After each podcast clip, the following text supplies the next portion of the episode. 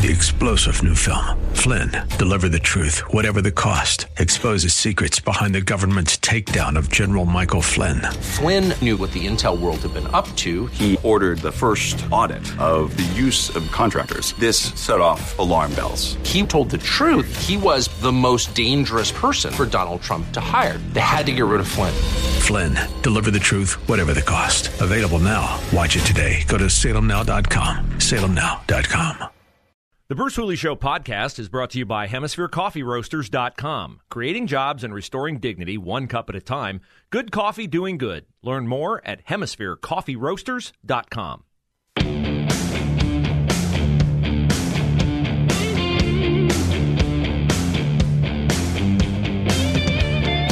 Hour number two of the Bruce Hooley Show. Glad to have you along. 94.5 Dayton, 98.9 Columbus. Hope you avail yourself of the podcast. Easy to listen to. Producer Pam boils it down. No commercials, about 20 minutes of content per half hour of airtime. Easy to take with you on a walk or a uh, workout or anything of the sort. We would love to have you. You can also watch the show live if you're so inclined on our Facebook channel. Uh, search The Bruce Hooley Show and you will find it. Tonight is President Donald Trump's announcement about his future plans. I presume it will be that he's running for president again in 2024. He's getting out in front of the field. He's hoping to scare people off from not joining the chase for the Republican nomination. not sure it's going to work. Uh, I do think Mike Pence will run for sure. Got a book out. That's always a tell. um, and I think Pence is going to be willing in debates and the like to say things about Donald Trump that Trump will have course, attack him for saying. But maybe Mike Pence will serve as the person who attacks Donald Trump and insulates other potential Republican nominees from having to do that and suffering the collateral damage of having Trump come after them. No, nobody who's going to seek a nomination Trump wants is going to emerge from seeking that nomination uh, without some attacks being levied at them. I mean, Glenn Youngkin's not in the race. Ron DeSantis is not in the race, not right now, and they're already in Trump's crosshairs. So he's um, his style politically is to you know shoot with a Gatling gun, not to aim, not to be targeted. He'll give everyone a nickname. His one for DeSantis needs work. It's not one that rolls off the tongue like Little Marco or Low Energy Jeb or Crooked Hillary. But that's Trump's game, and he's going to keep playing it. There's been a lot of analysis after the midterms about why Republicans did poorly. I've offered mine, and it is that Trump did not help in the midterms. He didn't help financially. He's got a lot of money in his coffers $100 million. He used 15 of it. He could have spent more lavishly on candidates that he recommended, candidates like J.D. Vance and Blake Masters and Adam Laxalt. He didn't. So we'll see where Trump goes tonight with this, and we'll see how it is received. It doesn't really matter how it's received on the left. You know how it's going to be received on the left. It matters how it's going to be received within the Republican Party. Is there going to be any conciliatory tone tonight? It's possible. It's possible. He's never going to convince anyone on the left that he's not the personification of fascism. But just remember the things that Republicans are accused of election denialism, uh, being a dictator. Those are the things Dems are doing, right? Those are the things Democrats are doing. They're the ones trying to end free speech. Notice Elon Musk, great guy when he was making electric cars and helping with the green energy initiative of the Democratic Party. When he buys Twitter and commits to making it a true free speech platform, all of a sudden the president of the United States is talking about, yeah, you know, we might probably need to look at his dealings with foreign governments. Oh, you mean his dealings with Ukraine, where he made internet service available by giving them satellites so they could communicate on the battlefield so they didn't get wiped out by Russians? See, that seems like that that Elon Musk would be a guy that Democrats would support. No, it's the free speech Elon Musk they're not crazy about. So, you don't need me to give you any analysis at all to know how this is going to play tonight. The Democratic reception of Trump's remarks is irrelevant. It's how it's perceived in the Republican Party and whether the Republican Party, it's fine to debate now, it's fine to toss salvos back and forth. That's what a primary process is for. But real soon, and I mean very soon, they need to get on message and figure out who they're going to put the thrust of their political power behind because Republicans are not in power right now. And even though they got the House back, it's a very tenuous hold. And as depressing as it is to think that the Biden administration perceives the result of the midterms as approval of what they've been doing, if they win another four year term in 2024, I'm not sure we're ever going to be able to get to the point where we can block them from doing what they're doing. And I would just add one caution be careful about any effort at the federal level to clean up what looks like a mess that needs cleaning up. And I'm talking about Arizona election counting, California election counting. Any effort at the federal level to say, you know, we need to do something about this Arizona situation, this California situation. You do not want to federalize elections in any way, shape, or form. We all thought the Patriot Act was a great idea, right? We got to keep extremists from blowing up our buildings and attacking us. So, sure, surveil citizens. Great idea. Never dreaming that two decades later it would be turned against parents going to school board meetings and the like. So, be very careful about giving away any kind of state control over anything. I'd rather have two states that are corrupt and inept when it comes to counting votes than to have 50 states that are corrupt and inept because 48 of the states don't have any control over how their elections are conducted. Have you seen a uh, recent poll that NBC News is promoting, and it's from September of 2022, so it's a couple months. And I was I was going to ask you, and then I thought, no, I don't want to catch you off guard. But I, I it's interesting that according to this poll, it says that um, 42% of, of Republicans embrace the MAGA label, while 58% disav- disavowed the term.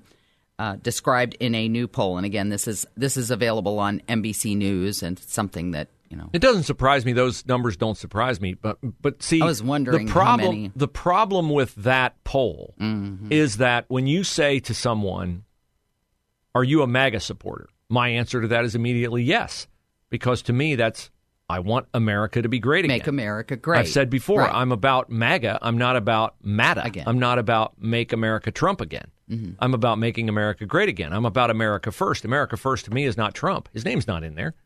He could be the guy who created it. He could be the guy who came up with the slogan. Mm-hmm. Whether he borrowed it some, from somebody else or not is open to interpretation. I, I don't care who invented it. Do I agree with the concept? Yeah, I agree with the concept. But for some people, you can't endorse MAGA without it being a four square embracing of Donald Trump and all Right. that goes with Donald Trump. I can embrace Donald Trump's policies, his tax cuts, his foreign, you know, uh, international kind of uh, his craziness, basically. Like like foreign countries, Vladimir Putin and Xi are afraid of Trump because they don't know what he's going to do, and, and that's useful. That is useful, but it doesn't mean that I embrace everything that he has endorsed or might endorse. So uh, that's where we stand. We won't know more until we see how he. I was just curious whether there was even any numbers out there in you know Google land. And I think I think did a uh, search I and- could see where fifty eight percent would be in the Republican Party, and, and their their thing might be they might agree with the concept, and they might say, but we just need a different message because we can't ever use "Make America Great Again" or "America First without people thinking it's a Donald Trump to thing. Trump. Yeah, Correct. I mean, DeSantis Yes. may have his own, Youngkin may have his own, Nikki Haley, Mike Mm-hmm. Pompeo. Uh, Tom Cotton says he's not running. That's unfortunate. Uh, what did I see yesterday? Somebody, oh, somebody saying a Ron DeSantis. Oh, it's Trey Gowdy, who I like a lot. Trey Gowdy from South Carolina, former congressman from South Carolina. Now he does uh, Trey Gowdy tonight, I think, on Sunday nights on Fox. Trey Gowdy, smart guy. He says a winning ticket would be Ron DeSantis and Tim Scott. He's a lot higher on Tim Scott than I am okay. a lot higher on Tim Scott than I am. But we'll see. We'll see. Uh, it wouldn't. What, here would be a shocker tonight if Trump announces that he's got a running mate already. Now, I've said before Trump's running mate is going to be Kristi Noem. Because when most people answer the question about will you be a vice president, they answer it with, oh, I'm not even on my mind. I got this job, and blah, blah, blah, blah, blah. She answers it in a way that you know if she's asked, she's going to do it. Okay. There are those who I think see that. Donald Trump and Tulsi Gabbard. No chance. no chance. Now, watch, it'll happen tonight. But uh, when I say no chance, I mean there's no chance they'd get elected. No chance they'd get elected. Republicans are not going to embrace Tulsi Gabbard. She's not pro life. She's not pro life. The evangelicals will desert Trump if he picks Tulsi Gabbard. She's a Hindu and she's not pro life. Okay? So that is not a winning ticket for Trump. Doesn't mean he won't go with it. The reason why evangelicals embraced Donald Trump was because he had Mike Pence, he had Ben Carson, he had people in his True. he Very had true. people who were close to him who you said, "Well, I know that's a good man. I know that's a good man." So I, Donald Trump at this stage, um, he needs that around him. He desperately needs that around him. So we'll see how it plays. Uh, what about Joe Biden? He met with Chairman Xi yesterday, and did we get any kind of clarity on uh, COVID, where that came from? Did we have a conversation about uh, fentanyl being made in China and coming across our southern border? I mean, remember how upset the left was when people were, the people are dying! COVID, masks, social distancing, get a booster, get a vax. They cared so much about people dying when they were dying on Trump's watch.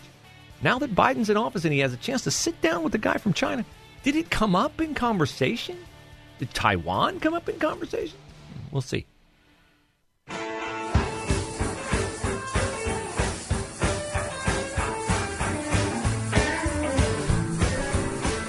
You might remember during Joe Biden's presidential campaign, the two or three times he came out of his basement at least, that he promised us that no one would be tough on China like he would. Super tough on China. So, with uh, the fingerprints of the deaths of a million Americans, if not actual proof of those deaths regarding COVID coming from the Wuhan Institute of Virology and Chinese fentanyl streaming across our southern border, uh, it would seem like a priority for Mr. Tough on China to bring these matters up with Chairman Xi Jinping when they sat down for three hours yesterday. Uh, no, did not come up. Did not come up. You don't have to take my word for it. Listen to Josh Rogin of the Washington Post. That's right, I said. Of the Washington Post. I don't think there were any deliverables, and I don't think much was achieved at all. And of course, the White House told us that there weren't going to be any achievements or deliverables uh, because they realized that the U.S. China relationship is at a point where there's not much that they can agree on and not much that the two sides can cooperate on. Now, of course, having the meeting itself is a positive sign that President Biden and President Xi are able to talk to each other about a range of topics. And of course, both sides said that they were able to communicate their positions clearly and feel that they were understood by their interlocutors. However, if you just think about it, to talk for three and a half hours and to not find any areas of uh, agreement or progress at all just shows you how far apart the two sides are. Now, Josh Rogin is an honest broker, even though he works for the Washington Post. I listened to him throughout COVID, and he was one of the guys who was pressing for answers and saying right away that the Wuhan Institute of Virology had to be the place where the virus emanated from, not from the wet market. He's gone to great lengths, wrote, written a book about it, uh, exposed it on his personal Substack. He's done hundreds of interviews about it.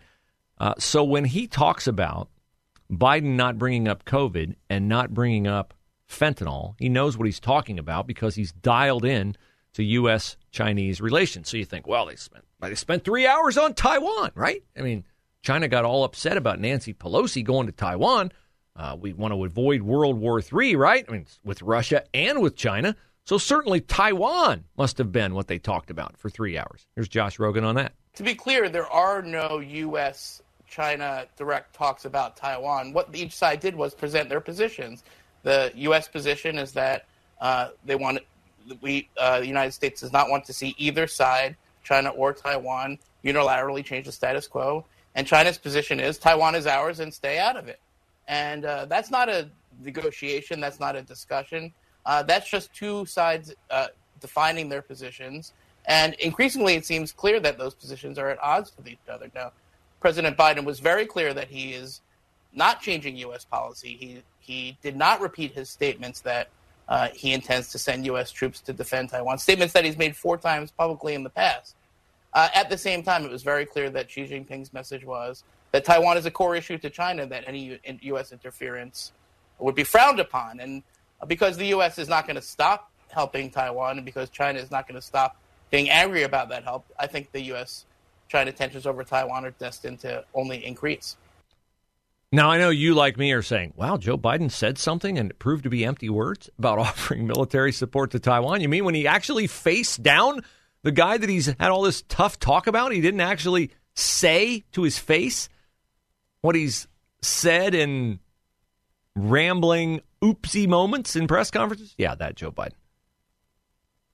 So, if you want to paint this in the same light that Let's be fair. Donald Trump used to do this kind of stuff, right? He'd meet with Kim Jong un and he would talk about what a brilliant guy Kim Jong un was, and he'd just flatter this absolute, total, bloodless, bloodthirsty dictator. And people would be like, what is he doing? Why is he flattering that guy? If you're thinking, well, that's what Biden's doing. He's just playing nice. He'll actually be tough when time comes. And maybe, you know, the tensions dropped a bit from this uh, and that was a worthwhile outgrowth. Josh Rogin reflecting on that. I think it lowered the temperature, but only for such a short time because the collision course is still set. So you can lower the temperature, but if you're still on the collision course, it, what good did it really do in the end? And you know, there's some value in having open lines of communication so that we don't have misunderstanding because misunderstanding can lead to mistakes and that can lead to conflict. But the courses that the two countries are on might also lead to conflict. And if we, we have to wait and see if Xi Jinping is going to take his third term as uh, president and use it to be nicer and to open up and reform and to play better with the international community, or if he's going to take it the other way and become more aggressive and more reckless. And the pattern of history shows that as totalitarian, aggressive dictators get more powerful, they usually get more aggressive and more reckless. They usually don't get nicer, but I guess we don't know for sure yet. But the bottom line is that the temperature is down for the moment, but none of the fundamentals have changed. Now, where would you put your money? On Xi Jinping coming to Jesus and saying, you know, how evil I've been to have designs on taking Taiwan and wow, that fentanyl thing we're doing, uh, we ought to stop doing that. That's a really a nice way to conduct business. Um, I mean, I suppose the long shot pays off from time to time, but I would not put my money on that if I were you. You know why? Because I need every cent that I have to afford gas over Thanksgiving weekend. Have you seen? Thanksgiving gas prices are set to shatter the holiday weekend record, which was set 10 years ago. According to GasBuddy.com, the national average price for a gallon of gasoline over Thanksgiving weekend is projected to be 368 per gallon which is almost 30 cents higher than last year. I thought Joe Biden was doing everything he could to bring gas prices down. And 22 cents more per gallon than the previous record of $3.44 set in 2012. I don't remember what was going on in 2012. Was that Katrina? I have no idea. Maybe it was 10 years ago. Yeah, that was uh, post Katrina. Gas yeah. Buddy estimates there could be a 20% increase in travel this Thanksgiving season because Americans are just fed up of being locked in their houses over COVID and they can't wait to get back to it. And maybe they last year weren't doing the normal Thanksgiving thing, so they're going to do it this year. Of the 62% of Americans that say they are not traveling, a third of them say that is due to high gas prices. Yeah. It is becoming, I mean, yesterday I took my girls to school and I needed something from a home improvement store and I needed something from the grocery store. And I really wanted to get in here to the office and start preparing for the show, but I thought, well, I'm over here. And rather than making a special trip some other time, I'm going to do it right now. I think everybody's thinking in terms of what can I get accomplished while I'm going this direction this time. And that is how high gas prices are. It's forcing all of us to rethink how we live our lives. Three star general Michael J. Flynn, head of the Pentagon Intelligence Agency, knew all the government's dirty secrets. He was one of the most respected generals in the military. Flynn knew what the intel world had been up to, he understood its funding. He ordered the first audit of the use of contractors. This set off alarm bells. The explosive new documentary, Flynn, Deliver the Truth, Whatever the Cost, and covers the facts behind this scandal. Flynn told the truth. He was the most dangerous person for Donald Trump to hire. I find out the worst enemy that I'm going to face in my life is right here in America. They took my assessment and they wanted me to change it. And I was like, I'm not changing it. They had to get rid of Flynn. With in depth interviews, archival footage, and never before seen personal records of the man behind the headlines. I just felt like I was drowning. Flynn, deliver the truth, whatever the cost. Available now. Watch it today. Go to salemnow.com. Salemnow.com.